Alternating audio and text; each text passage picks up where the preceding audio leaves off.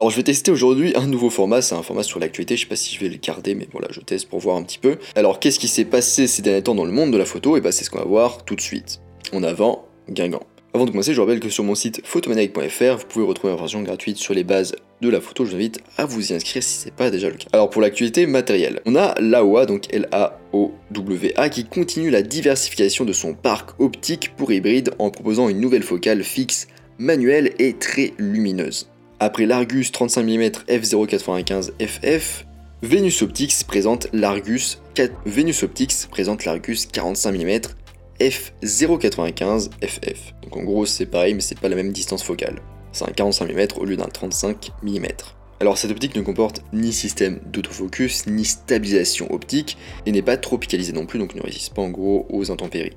Au niveau des options, il est possible de choisir une bague de diaphragme crantée ou lisse, ce qui devrait plaire aux vidéastes. Alors cette optique pour 24-36 se rapproche du classique 50 mm, mais se démarque des objectifs traditionnels par sa peu commune et très grande ouverture à f0.95. Alors il sera vendu à partir de la fin janvier 2022 à 1049 euros. Et il est disponible avec trois montures différentes, Nikon Z, Canon RF et Sony E. Toujours dans l'actualité matérielle, on a Sony qui a dévoilé un nouveau type de capteur Stacked CMOS. Ce qui compose habituellement les pixels du capteur est à présent séparé en deux couches distinctes. Selon Sony, cela permettrait entre autres d'accroître la plage dynamique et de réduire le bruit numérique. Cette nouvelle structure pourra être appliquée à plusieurs tailles de capteurs, de l'appareil photo hybride 24x36 au smartphone.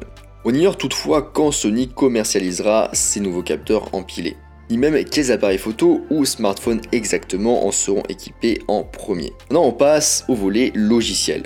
Alors quelques semaines après une mise à jour majeure, On Photoro revient avec une version 2022.1 qui fournit de nouvelles fonctionnalités.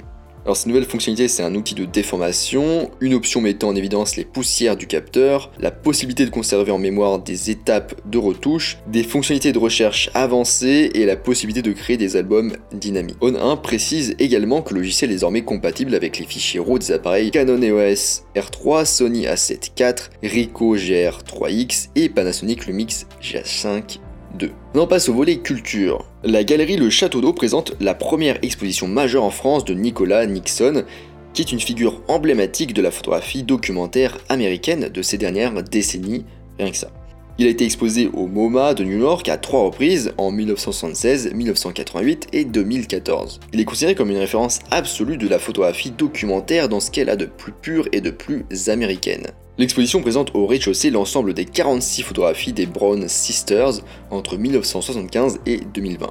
Au sous-sol, des extraits des différentes séries, y compris des inédits, montrent la constance d'une approche documentaire qui, au fil du temps, trouve une distance de plus en plus proche et intense au réel représenté. Alors, autre info dans le volet culture, on a aussi Isabelle Munoz, qui est une photographe espagnole de renommée internationale qui se distingue par l'utilisation du tirage platine et de très grands formats qui sublime son étude anthropologique de l'être humain. Depuis sa première série Tango en flamenco en 1989, elle n'a de cesse d'explorer la beauté du corps humain à travers les différentes cultures et les différents rituels. La danse, les transformations corporelles, la relation homme-animal sont au centre de ses recherches. Pour l'année de ses 70 ans, la galerie d'Altra souhaite mettre en avant l'ensemble de la carrière de la photographe Isabelle Munoz. Voilà, on arrive à la fin de cette vidéo actualité, j'espère que ça vous aura plu, que vous aurez attrapé quelques news intéressantes. Je vous rappelle que sur mon site photomérique.fr, ma formation gratuite sur les bases de la photo est toujours accessible. Moi je vous laisse ici et je vous dis à bientôt sur les internets mondiaux.